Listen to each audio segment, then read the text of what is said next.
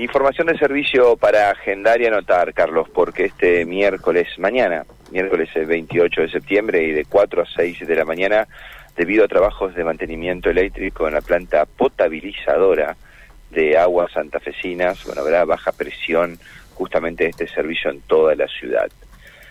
Luego, y obviamente, seguramente va a registrarse turbiedad y baja presión. Bueno, en definitiva, yo les propongo escuchar la palabra de Germán Essier, quien es el vocero de Aguas Santafesinas, contándonos un poco de qué tratan estos trabajos y cuáles son las recomendaciones que tenemos que tener en cuenta. Mañana, miércoles 28, entre las 4 y las 6 de la madrugada, va a haber una baja de presión en el suministro de agua potable a toda la ciudad. Esto se debe a la necesidad de realizar tareas de mantenimiento en tableros eléctricos de la planta de tratamiento de potabilización.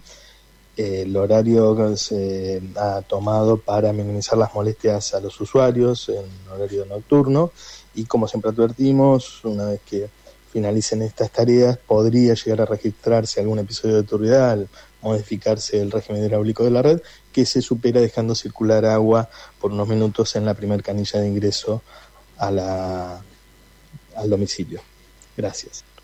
Bien, la palabra de Germán Messier, ¿no? Eh, contundente y preciso, con las recomendaciones que hay que tener en cuenta mañana en toda la ciudad por estos eh, trabajos de mantenimiento que se van a realizar en la planta potabilizadora y que van a tener la ciudad con muy baja presión de agua y después, seguramente, cuando se empiecen a levantar los vecinos para ir a trabajar, a desayunar, para ir a la escuela, digo, van a encontrarse con este episodio y quizás con turbiedad. Bueno, dejar correr el agua hasta que se normalice el servicio. Muy bien, muchísimas gracias, gracias. ¿eh?